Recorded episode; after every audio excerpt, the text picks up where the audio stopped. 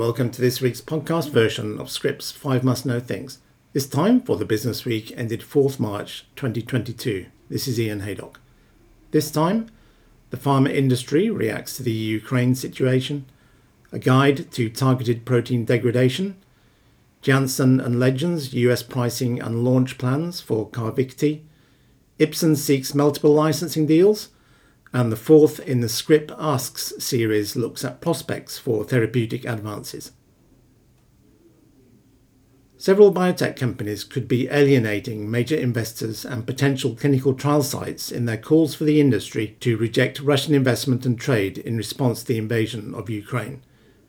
Derek Gingery writes that as of 1st of March, more than 500 industry executives and other stakeholders had signed a letter indicating immediate and complete economic disengagement from Russia was required. In addition to suggesting the industry cease all business involvement in Russia, signers also pledged to end investment in Russian companies and new investments in the country, reject investments from Russian funds, end collaboration or service agreements with Russian companies and halt trade with Russian companies, except for food and medicines. The actions would be reversed upon restoration of peace and democracy in a sovereign Ukraine, according to the letter. We ask our colleagues in all the industries in the United States, including software, social media, IT, agriculture, legal and financial services, medical devices, medical instruments, and minerals, to take the same steps and withhold assistance to oligarchs who enable this war, they added in the letter. We cannot look back in the future wondering whether we could have taken stronger measures. Among the letter's authors are John Maraganore, founding CEO of Alnylam Pharmaceuticals, Jeremy Levin, CEO and chairman of Ovid Therapeutics, and Peter Kolchinsky, who's managing partner of RA Capital Management. The companies join growing world opposition to the Russian invasion of Ukraine and seemingly add another sanction intended to hurt the Russian economy. While the gesture may be little more than symbolic, the repercussions could be significant. Several of the letter's signatories may be seeking investment to continue or boost development programs, and Russian dollars and clinical trial sites could be potentially lucrative sources. Both could no longer be available for some time, even after the war is over, because of the company's stance. An orphan drug consultant also wants the US FDA involved in the Russian sanctions. Former Office of Orphan Products Development Director Tim Coté filed a citizen petition on 25th February requesting the agency stop reviewing applications from companies headquartered in Russia or with majority Russian ownership. Such a move may not be possible, but is another indicator of the growing outrage in the pharmaceutical industry over the invasion. Targeted protein degradation, or TPD, has been steadily gaining attention in recent years as a highly promising new drug development strategy that has already attracted significant investment and big pharma attention. With observers eagerly awaiting early clinical data for a range of novel TPD candidates, Scrip's Alex Shimmings explains in this infographic article how these products worked, looks at the various TPD strategies under investigation in the pipeline, and surveys the major players and deals so far in the field. The excitement lies in the fact that TPD is expected to open a new way to fight disease by targeting many disease linked proteins that were previously thought of as undruggable. A protein target customarily considered suitable for pharmaceutical development was one that had a clear, deep, hydrophobic pocket or active site, for example, those seen on enzymes such as kinases. Much of traditional drug development has been based on this occupancy driven pharmacology paradigm.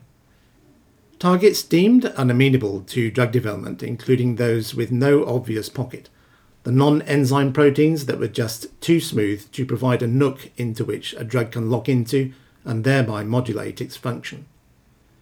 This need for an active site in the target protein has limited the scope of drug development. The human proteome is made up of around 20,000 different proteins, and about 600 play a role in cancer, a key area for TPD research. But of these, nearly 400 are non enzyme proteins. While injectable antibody based products have been able to move in against protein drug targets found on the surface of cells, intracellular proteins have largely proved intractable to drug development. Other novel strategies, such as RNA interference and gene therapy and CRISPR Cas9 technologies, are being used to fix the gene for or knock out production of an aberrant protein, but these strategies are also facing challenges in development. TPD, by contrast, aims to remove unwanted proteins rather than inhibit them or stop their production, and it offers a whole new theatre for drug development, one that promises to take the positive qualities of oral, easily titratable small molecule drugs to a new range of protein targets. Check out the article for a deep dive into the area. Janssen Pharmaceutical and Legend Biotech plan a phased launch of their newly approved autologous CAR T multiple myeloma therapy, Carvykti, which targets BCMA on myeloma cells, to make sure treatment centres are ready to properly administer the complex product.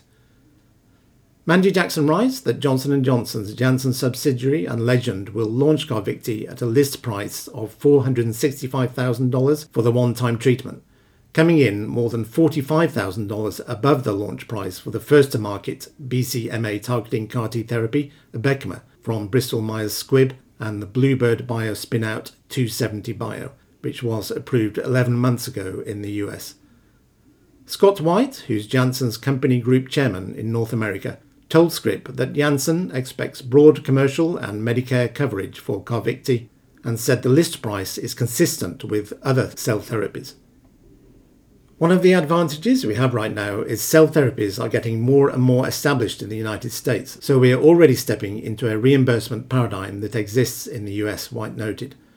We feel confident in the price that we are offering based upon value, the impact it has in this population, the significant advancement in terms of clinical value to this population, and we also wanted to make sure that we have the widest accessibility. Carvykti was approved to treat multiple myeloma patients who are relapsed or refractory after four prior lines of treatment, including an immunomodulatory drug, a proteasome inhibitor, and an anti CD38 antibody. The 28th February approval came right on time after the action date was extended to give the FDA more time to review information submitted by Janssen, which was related to an updated analytical method in response to an FDA information request. Like a Abecma, Carvykti is an individualized treatment that involves removing T cells from a patient, re-engineering the cells to target BCMA expressing myeloma cells, and infusing the CAR T cells back into the patient. That process takes about four weeks. Carvykti has been associated with slightly higher severe CRS and neurotoxicity than Abecma in clinical trials, but the Janssen Legend product has shown higher overall response rates and complete response rates and the companies have come up with mitigation strategies to reduce severe neurotoxicity. We're going to have a very thoughtful and phased approach to this launch, making sure that we get treatment centres up and running, that they're thoroughly trained, they understand how to safely and effectively harvest cells, and reinfuse into the patient, White said. Perception of Ipsen as a conservative business has been turned on its head since David Loew took over as CEO in July 2020, with the French company becoming a flag bearer for mid sized pharma business development, having signed off seven external packs last year. Loew told Scrip's Kevin Grogan that when he took the helm at Ipsen after previously heading up the Sanofi Pasteur vaccines business, we streamlined the pipeline, and the reality was that there was not much left in the earlier space. Eyebrows had previously been raised by the firm splashing out just over $1 billion upfront in February 2019 to acquire Canada's Clementia Pharmaceuticals to get hold of palovarotene for fibrodysplasia ossificans progressiva, which has been on a rocky road, he acknowledged. The board was a bit disgruntled about how open they went into deal making in the past. The company had tried to hunt in the woods of big multinationals, Loew said. He decided this was the wrong approach as we have to go and hunt in a space where it's very well defined for mid-sized companies, and we want to go for molecules which are going to sell between 300 to 800 million dollars peak. Loew has doubled the size of the business development team, bringing in the right people, adding that we also had to show the board that we were hunting across the whole pipeline. They were a bit desperate that the teams in the past pursued almost exclusively late stage deals, which means that you're always running behind because you don't have an internal pipeline coming and you're always under pressure. The deals Ipsen inked last year covered the firm's three therapeutic areas of interest oncology, rare diseases, and neuroscience, and covered a range of preclinical to late stage assets. The most high profile transaction came just before Christmas, with Ipsen inking a licensing deal with fellow French firm Genfit for elafibranor for the rare liver disease primary biliary cholangitis. Finally, evolving challenges will keep the COVID 19 pipeline active, while oncology, immunology, and CNS are areas also expected to see much progress in 2022, predicted industry executives looking forward to the year in therapeutic R&D. With understanding of immune function advancing in leaps and bounds and a continuing proliferation of tools to manipulate it, expectations are high for advances in these areas, particularly oncology and immunology, over the coming year. Biopharma industry executives surveyed by Scrip also flagged up rare diseases, neurology, and of course COVID 19 as hot areas to watch this year, Eleanor Malone writes in part 4 of the Scrip Asks series.